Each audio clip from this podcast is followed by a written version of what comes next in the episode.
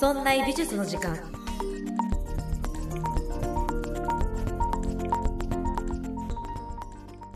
美術を身近にするこの番組「そんな美術の時間」そんなプロジェクトラチがお送りいたします。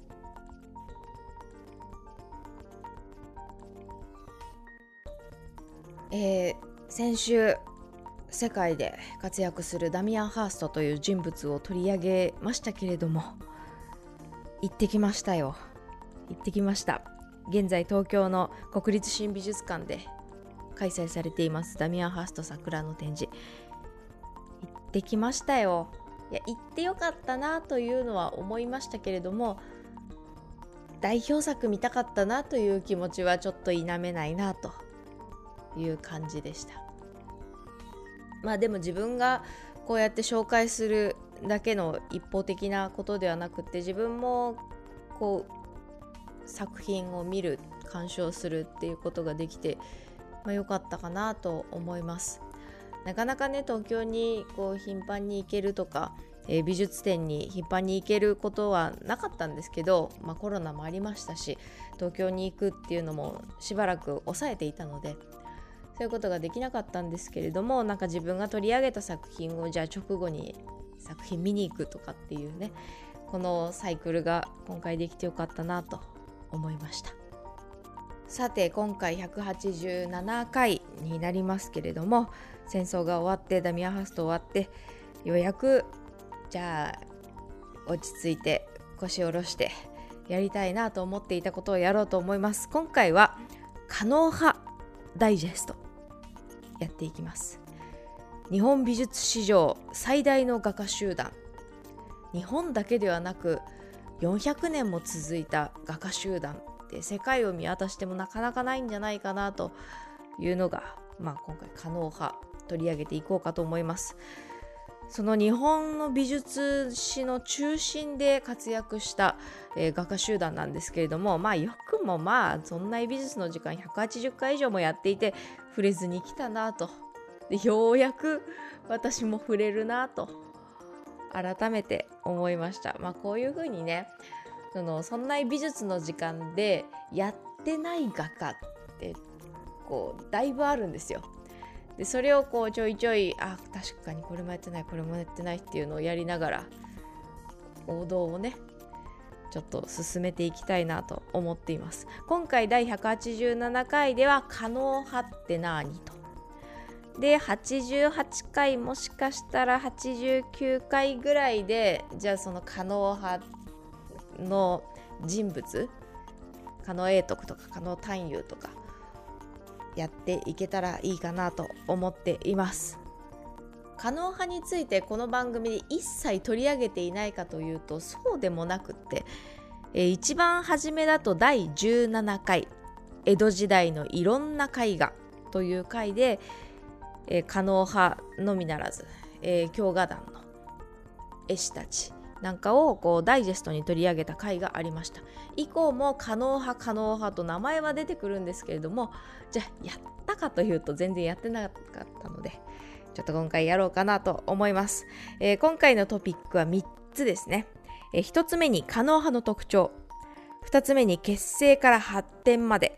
そして3つ目に、えー、可能派の序列。をお話ししていきますそして、えー、今回も audiobook.jp でおまけ音声をつけています。今回のおまけ音声は、絵師の年収。ね、お金の話をしていきますので、ぜひ番組概要欄から audiobook.jp をチェックしていただいて、えー、おまけ音声ぜひ聞いてください。ということで、早速本編に入っていきましょう。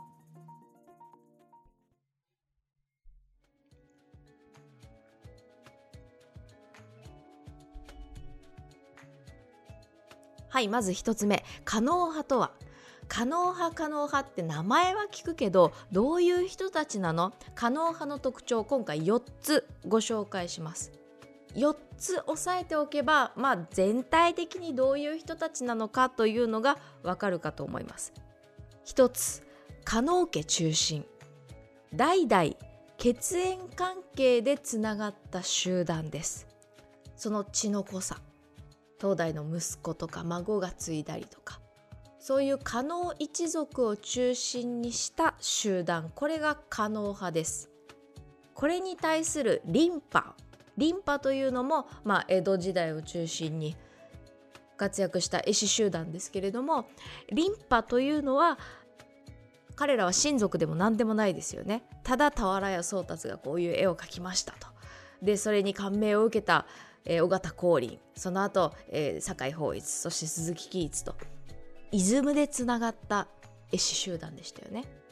それとは違って加納派は加納家が中心になっていました。加納一族は各家で例えば養子縁組を組むだとか、えー、その子供孫に継がせる。だとかして、えー、どんどんこう繰り返していきながら集団を保っていった。そういう、絵師集団です。2つ目の特徴幕府の中核で仕事をしていた。元をたどれば室町時代足利幕府。この幕府の御用絵師になったことから話が始まってそして江戸時代では徳川幕府。このように幕府が変わって将軍が変わっても、え代々御用絵師としてつながっていた集団です。これができたのも加納家がだんだん分断していきながら家を分けてそれぞれの将軍に所属していった。戦乱の世を生き抜くためそして加納派が続くため家を分け所属していきながら長年幕府のそばで御用絵師として活躍したのが加納派でした。そして特徴3つ目専門家集団であること。今でこそ絵を描くって例えば中学のその美術の授業に絵を描くとか図工の授業に絵を描くとかありますけど、まあ、それまでは画僧と呼ばれる人が絵を描いている。その絵が得意な僧侶が描いている。そういう側面がありました。日本文化は中国の影響を強く受けていますので中国で美とは何かこのマインドの違いが西洋と違うよというのを、まあ、以前番組でご紹介したことがありました。中国の美しい美というのは、え造形的に優れているの他にもう一つ、え威圧といいますか、え権威を象徴するそういう強さを象徴するというのが美しいという言葉に含まれているよという話をしました。なので、え美術品中国でいう美術品はあの造形的に美しさそしてそれが権威を象徴するように、え国の、え威厳を象徴するような、えそういう美術品が並んでいます。なので美というのは見てよくさらに優れているという感覚がありました。この美を制作できるのはただ単に、えー、手がうまいその技巧がすごいとかっていうことではなくてもっとなんたら道と道って書く主、うんと、柔道とか華道とかの道みたいなそういう言葉をつけていったりあとは聖人とかえそういう話に、え中国の美術はつながっていきます。なので、え美術というこう絵を描くっていうことは凡人には感じられない何か霊妙な領域をこう世に広める一つの手段として使われていました。例えば山水画というのは単純な風景画ではありません。自然の原理を体感しているこれをえ造形化して凡人の私たちにも教えてくれると。なので僧の修行をしたものその僧侶が、えー、絵も描いているというこう画像という感覚がありましたしかし狩野派は、えー、専門家集団ですからこの僧の修行をせずさまざまな様式を学び広げたものという集団の特徴があります彼らは、まあ、ある種西洋でいうとレオナルド・ダ・ヴィンチが工房を築いたようにルーベンスが工房を築いたように狩野派の2代目がしっかりと工房をシステム化して教育を徹底させました。狩野派の画塾というのが後に作られるんですね。何歳の時に門下に入ってじゃあ最初はこれの模写をしなさいと。課長の模写をしてで人物を36枚描きなさいとか。で手が慣れてきたらだんだん1枚ものを制作していくというこう教育のあの段階教育過程というのを徹底していきながらある一定の画力を保ったその人たちをその可能派から吐き出してそして絵を受注生産させるという流れを作っていきました。可能派のシステム化がすごかったのはこういうあの誰でも書けるよ、まあ、誰でも門下に入れるわけじゃないんですけどお金とか積まないといけないしあの紹介がないとなかなか入れないんですけれどもでもこう誰でも書けるよっていう仕組みを作ってある種カジュアルダウンをしたところこう横幅を広げるというやり方と、えー、序列を作ってピラミッドを作ったんですね。なので横を広げつつ血統を保ったというのが、まあ、この3つ目の特徴です。そして4つ目が、まあ、マンネリと派生。可能派って、まあ、将軍によってお客さんによって画風をちょっとずつ変えてはいるんですけど基本的には日本美術の中心で居続けられるほど画が安定してるんですそれを安定と呼ぶかマンネリと呼ぶかこの画風が安定して、えー、日本美術の中央に中心にどっしりといてくれることによってこの外側のライバルたちというのが、えー、だんだん派生として出てくるようになります。例えば京画壇とか、えー、浮世絵だと北斎とか、えー、今までそんな美術の時間が取り上げてきた江戸の絵師たちというのはこういう可能派がいたからこそ活躍できたとも、まあ、一つ言えるのではないかと思っています。ということで、可能派の特徴4つ今回ご紹介しました。可能家が中心であること、幕府の中核で仕事をしていたこと、専門家集団であること、そしてマンネリと派生。可能派がいたから他の派閥ができたよということです。さて、ここからは、可能派をダイジェストでお話ししていこうかなと思います。結成から発展まで可能派ってどうやってできたの？そしてえどうやって発展していったのか？これを5人の人物の名前を挙げながら紹介していこうかなと思います。可能派っていっぱい人がいるんです。いっぱい人がいるんですけど今日はラジオなのでギュギュッとまとめて、え5人に絞りながら結成の物語お話ししていきましょう。5人の登場人物。加納正信。加納元信。加納永徳。加納丹友加納三楽です。正信元信永徳丹友三楽。この5人で語る。加納派誕生と発展の物語。時は室町後半足利幕府戦国の世。ベベンある一人の男が幕府御用絵師になりました。その男の師匠が幕府の御用絵師だったのでその後を継ぐようにある男がなっていきました。それが加納派初代加納正信です。彼は画工集団加納家を立ち上げこう言います。あなたのお好みの画風で仕上げましょう。そう時は戦乱お客は勝ち気。あっちのお客はこれが好き。こっちのお客はこれが好き。あちらこちらからありとあらゆる画法を求められていきました。そうして彼らは言いました。あなたのお好みの画風で仕上げましょう。例えば今の現代で言うんだったらあっちのお客はワンピースが好きだから小田栄一郎先生風に掛け軸を描きます。こっちのお客はコナンが好きだっていうから青山剛昌先生風に屏風絵を描きましょうと。ですが今は室町時代。そんなワンピースやコナンなんてありません。彼らが好んでいたのは当時人気だった中国人画家です。それまでの平安の世に栄華を極めた大和への雅な画風ではなく中国の力強い画風が求められていました。あっちのお客は馬燕という画家が好きだというから馬燕風に絵を描きましょう。こっちのお客は家系という画家が好きだからじゃあ家系風に掛け軸を描きましょうと。そして彼らはジャンルも食わず嫌い。仏画も描くし漢画も描く。中国から運ばれてくる数々の水墨画を真似してそしてお客のニーズに合わせながら絵を制作していきました。そんなもんだから引っ張りだこ。足利将軍家だけではなく禅宗寺院からもこういう絵を描いてくれああいう絵を描いてくれと。引っ張りだこな画工集団。それを継いだのが2代目加納元信です。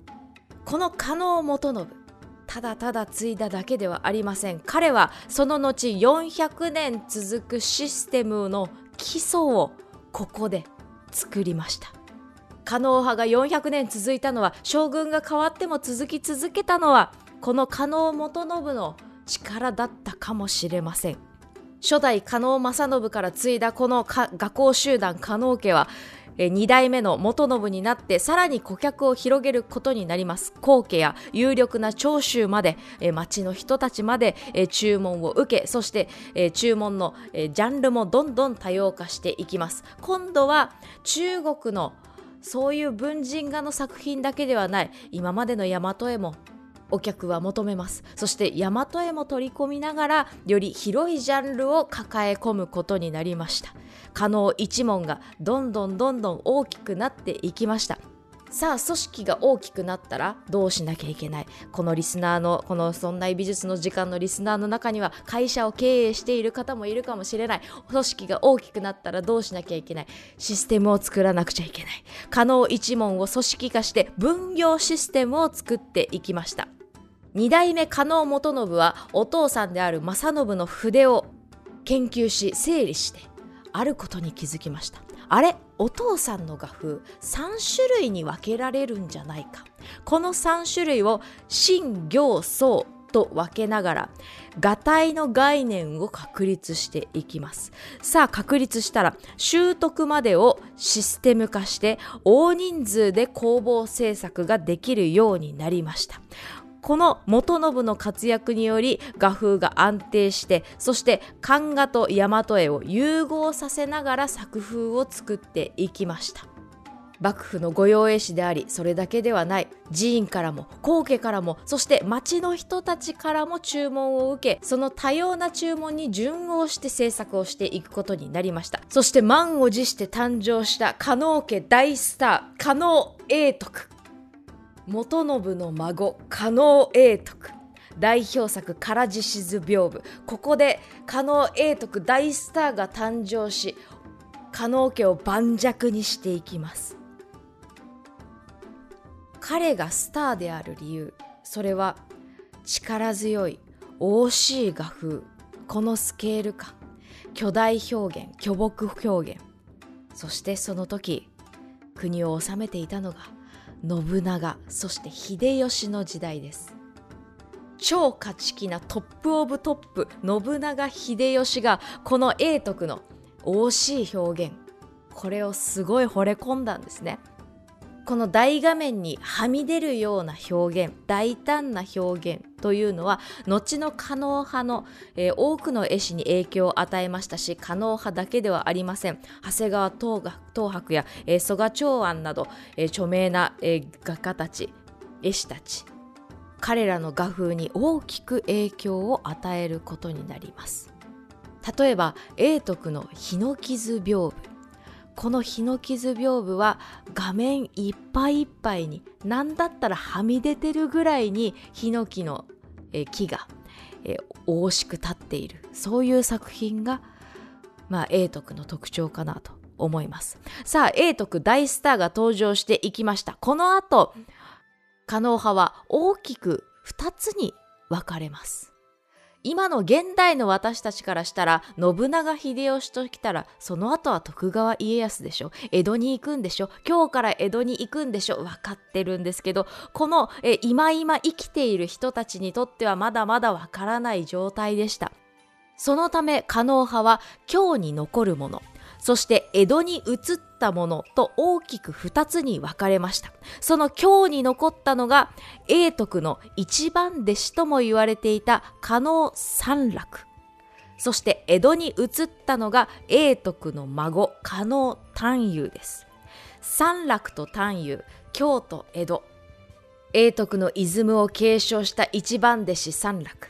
そして永徳の血筋を継いだ神道丹遊こうして加納家は発展していきながら最終的に徳川家康が歴史に残ることになっても加納派は幕府の御用絵師となり続けたのでありました。この加納探幽は江戸加納派の始祖となりますが江戸探幽に強く影響されてその後加納派は発展していくことになりました。探幽の表現は永徳に比べるとおとなしく柔らかな表現が展開されています。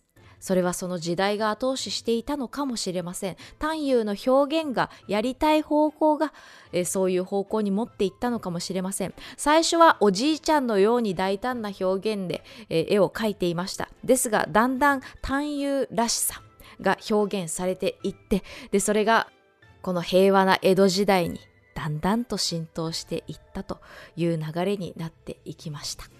さて加納派の誕生から発展までいかがでしたでしょうか？正信が作り二代目が元信。大スター永徳永徳を継いだ三楽と単遊この大きな図式で展開していくことになりました。さてじゃあ今回最後にご紹介したいのは加納派の序列です。加納派の工房は下を広げ上を保つためにヒエラルキーが設けられていました。このピラミッド構造大きく4つの段階に分けられるかと思います。上2段が奥絵師と表絵師。この2つは幕府の御用絵師として活躍しました。奥絵師は屋敷の奥まで行ける絵師。表絵師は屋敷の表まで行ける表絵師。ということで奥絵師が、まあ、一番ピラミッドでは一番上かな。そして表絵師はその奥絵師から独立を許された家。そういう立ち位置で展開されていきます。そしてこの表絵師の同等もしくはその下のあたりにいるのが初版御用絵師。今度は幕府ではなく各藩の御用絵師。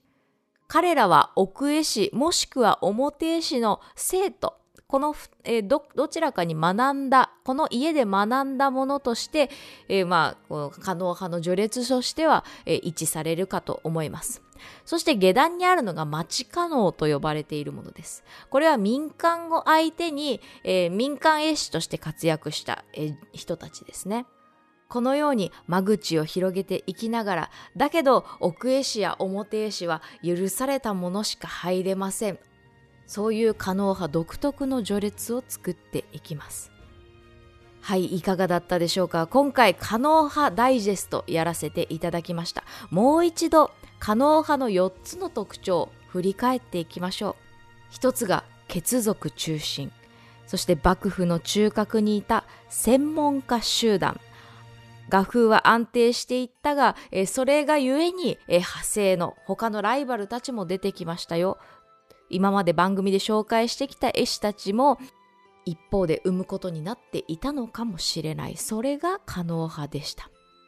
将軍が変われど、戦乱の世であれ、平和な世の中になって、そしてその後明治になって革命が起こったとしても、400年生き続けることのできる画家集団。これは世界を見渡してもそうそういない。日本を牽引する画家集団かもしれません。